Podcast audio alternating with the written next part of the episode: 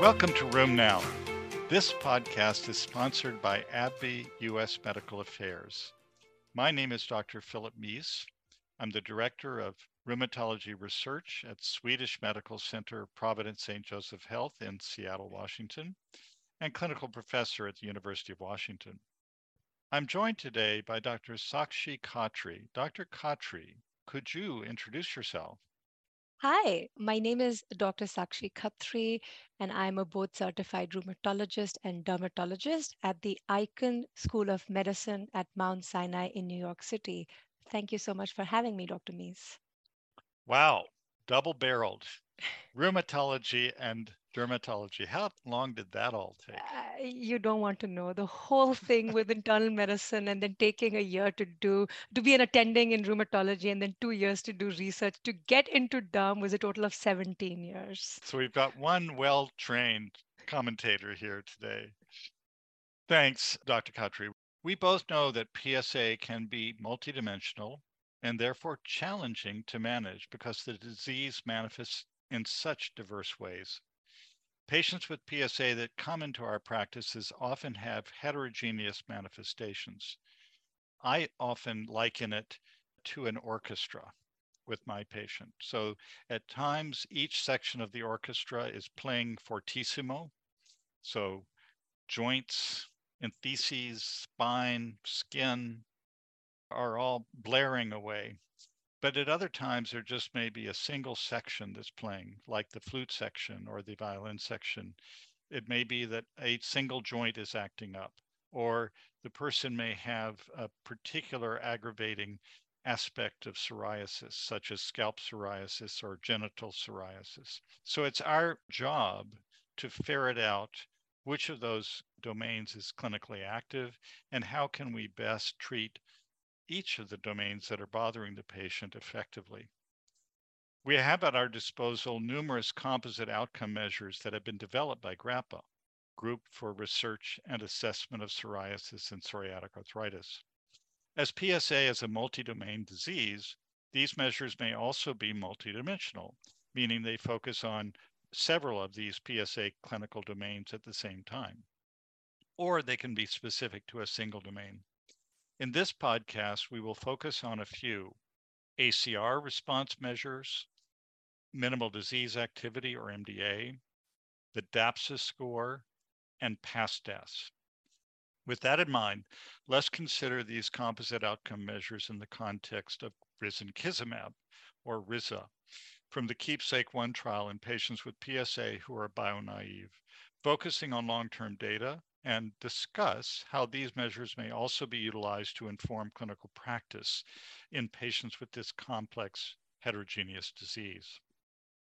Before we jump into the discussion, I think we should remind our listeners that risankizumab is indicated in adults for the treatment of moderate to severe plaque psoriasis who are candidates for systemic therapy or phototherapy and active psoriatic arthritis. Doctor Khattri, can you give our audience an introduction to the KEEPSAKE trial program? Absolutely. The KEEPSAKE program assessed the efficacy and the safety of R Z A, an I L twenty-three inhibiting antibody, in adult patients with active psoriatic arthritis. There are currently two KEEPSAKE trials, both phase three randomized controlled trials, double-blinded to twenty-four weeks, with the primary endpoint of A C R twenty at week twenty-four. The most important difference between KEEPSAKE one and two is the patient population. KEEPSAKE one had bio-naive patients. KEEPSAKE two, the patient population was mixed, with about fifty-three percent were bio-naive and forty-seven percent had been exposed to a prior biologic D M A R D with either an inadequate response or intolerance. Both trials enrolled patients who had an inadequate response to conventional synthetic D M A R Ds, though concomitant conventional synthetic D M A R Ds were allowed. Both trials met the primary endpoint of A C R twenty. At week twenty-four, fifty-seven percent of patients in the R Z A arm achieved A C R twenty compared to thirty-four percent in the placebo arm.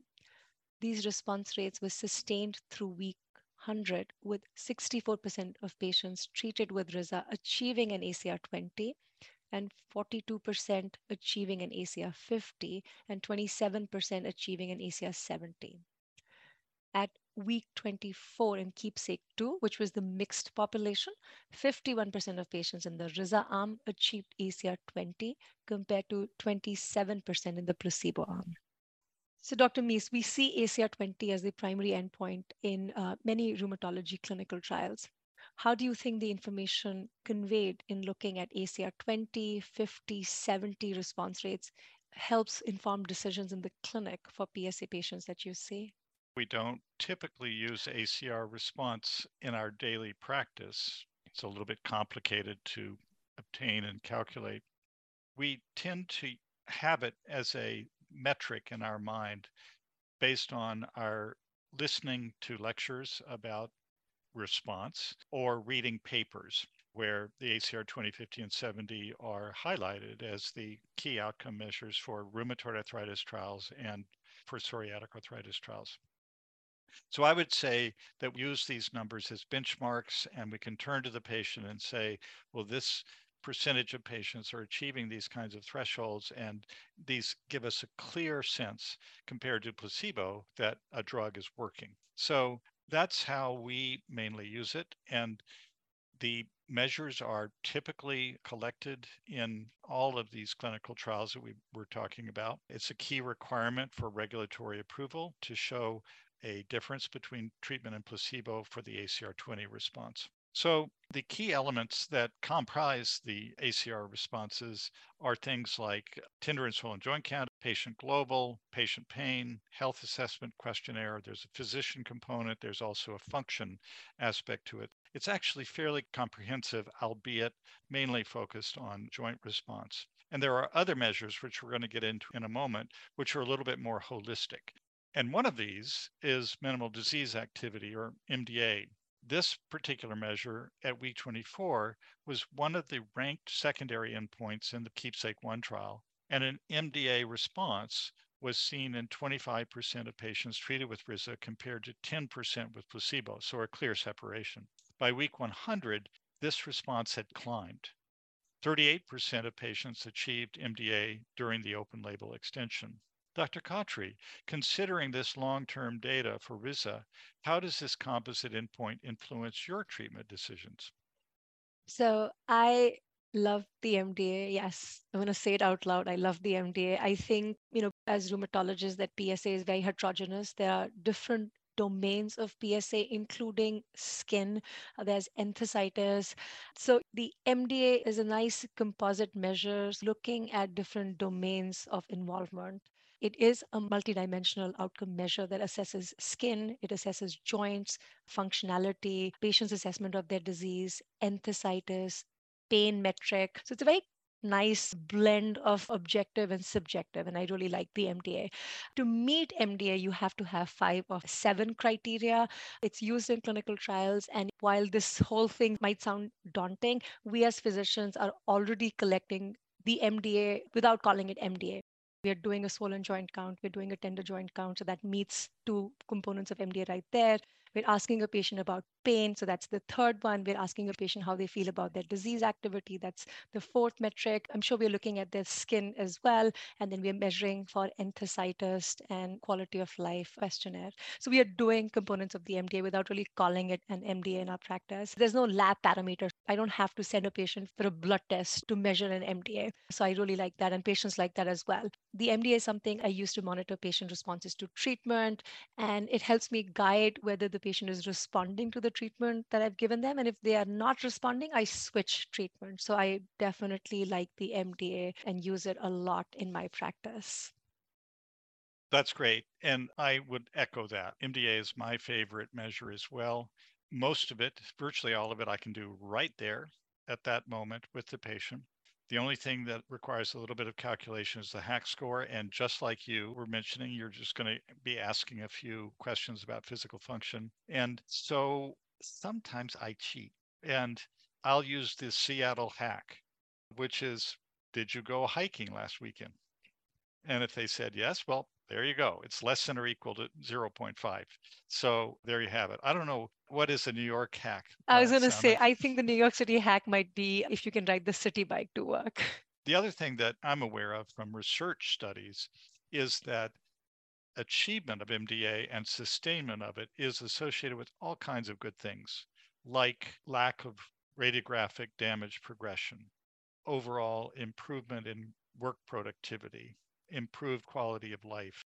Let's move on to the other two composite endpoints we want to discuss today from Keepsake one, which are PASDAS and DAPSA. At week fifty-two, patients treated with R Z A had a three point oh one point improvement in PASDAS score from the baseline value of six point four and thirty-two point seven eight point improvement in DAPSA score from the baseline value of forty-five point six. It's important to note that these endpoints were not controlled for multiple comparisons in the Keepsake one trial. Doctor Mease, you mentioned that you use the M D A in your practice. How about the PASDAS? How does that come into play in your practice? It doesn't. We do it in clinical trials. So we collect all the items and then put them into the tablet, and that goes back to a central data collection place. And then there's, I mean, it's got things like square roots that you have to do and uh, calculations that frankly aren't going to be used in practice. But it's proving to be psychometrically probably the best instrument that we have. So if you really want to see a change that's accurate and reliable, then we use the PASDAS score. It includes assessment of tender and swollen joints, physician and patient global, pain and function, an enthesitis measure, and a dactylitis measure, and acute phase reactant. Notice that there's no skin assessment, but it turns out that then in the four hundred or so patients that were in the data set that went into the construct of the PASDAS measure, the skin score ended up being subsumed under the patient, largely under the patient global. So this is a cool part of the measure, is that it gives you thresholds and showing you that if you want to get into a state of remission or low disease activity, we've got quantitation of it. So I think that it's a good measure, but not practical for clinical practice. Now, Doctor Khattri, can you tell us what role a less complex measure like DAPSA plays in your management of patients with P S A? Definitely easier to do. Certainly something that I reserve for my patients that just have arthritic symptoms and they have no skin involvement. The DAPSA cutoffs for remission or L D A are also GRAPPA endorsed, so that helps me as a target value. It is the sum of patients' global assessment, their assessment of pain, swollen joints, tender joints, and C R P. A score of less than equal to four indicates remission, where I use, as I said, is more for my P S A patients, as long as they don't have any skin involvement. Where I think I don't like it is the need for blood work. How about you, Doctor Mease? How do you use DAPSA? So we do use DAPSA. It's easier to collect. We record it in our registry data, and patients will like to track it just like they track the M D A. But like you, we tend to preferentially use the M D A because it's more multidimensional. We talked about all these activity measures, Doctor Mease. The other important point that patients and certainly prescribers are concerned with is safety. So what are your thoughts on safety? I think it's just as important as getting across the efficacy data from trials when we're doing the shared decision-making process with patients. So I would say that it's just as important as discussing efficacy. Doctor Khattri, can you review some of the safety data that we've learned from the R Z A trials? Yes, absolutely. Safety is important for our patients and also for us as prescribers.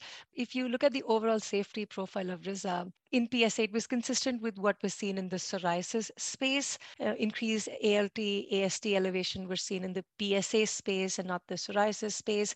However, no serious hepatic events were reported, and they did see some hypersensitivity reactions as well. In the P S A Keepsake one trial, through twenty-four weeks, they had the usual suspects, treatment emergent A Es such as nasopharyngitis, upper respiratory tract infection. As I mentioned, there was increased A L T, A S T. There were headaches and some hypersensitivity reactions. We all as physicians know that before we are starting a patient on a biologic, we are doing things to mitigate their risk, such as evaluating for tuberculosis. Before initiating treatment, I ask my patients about a risk of hypersensitivity reaction. If they are on other conventional synthetic D MARDs along with with R Z A. I certainly monitor their labs a little bit more frequently. And then vaccinations, no live vaccines while they're on R Z A, age-appropriate vaccines, ideally before they start. So that's what I'm doing in my practice. And the fact that the drug is given very infrequently, once it's in maintenance phase, just once every three months. So we've covered a bunch of territory today. We've talked about it, several measures. Doctor Khattri, could you briefly summarize, just to bring us to a close, what do you really like to use and why? We talked about A C R scores. We talked about M D A, DAPSA, um, PASDAS. I love the M D A personally, and that's really the only measure that I use in my practice because it's multidimensional. It's looking at different components of psoriatic arthritis and involves skin as well. And I'm a little biased as a dermatologist because if there's no outcome measure that has skin, I stay away from it. So I really love the M D A. How about you, Doctor Mease? I would agree. Patients really appreciate the fact that you're assessing each of these clinical domains. You're looking at the skin, you're feeling their joints, and I find the M D A to be the best overall outcome measure. But the DAPSA is a close second in terms of ease of use, very close to what the RAPID three is. And I think that the other kinds of assessments having to do with emotional health are things that I will do depending on my read of the patient at the time. I think getting at some of the emotional aspects of their disease and its impact on them, I think are really important as well. So I think that you've been bringing up some great points today, Doctor Khattri, and I really appreciate your taking the time to join me today. Doctor Mease, thank you so much for having me. And thank you listeners, if you'd like to learn more about composite endpoints in the Keepsake trial program, there's a downloadable summary of some of the topics we discussed today and links to other content on the Room Now Therapeutic Updates page. Thank you for listening.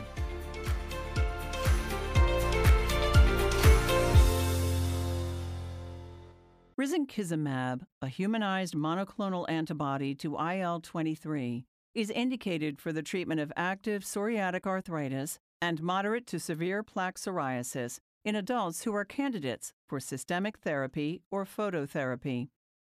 Risankizumab is contraindicated in patients with a history of serious hypersensitivity reaction to risankizumab or any of the excipients. Serious hypersensitivity reactions, including anaphylaxis, may occur. If a serious hypersensitivity reaction occurs, discontinue risankizumab and initiate appropriate therapy immediately. Risankizumab may increase the risk of infections. Instruct patients to seek medical advice if signs or symptoms of clinically important infection occur. If such an infection develops, discontinue risankizumab until the infection resolves. Evaluate patients for tuberculosis infection prior to initiating treatment with risankizumab. Avoid use of live vaccines in patients treated with risankizumab. The most common adverse reactions, greater than or equal to one percent, are upper respiratory infections, headache, fatigue, injection site reactions, and tinea infections. Please review accompanying full prescribing information for additional information or by visiting w w w dot r x a b v i dot com or contact AbbVie Medical Information at one eight hundred, six three three, nine one one zero.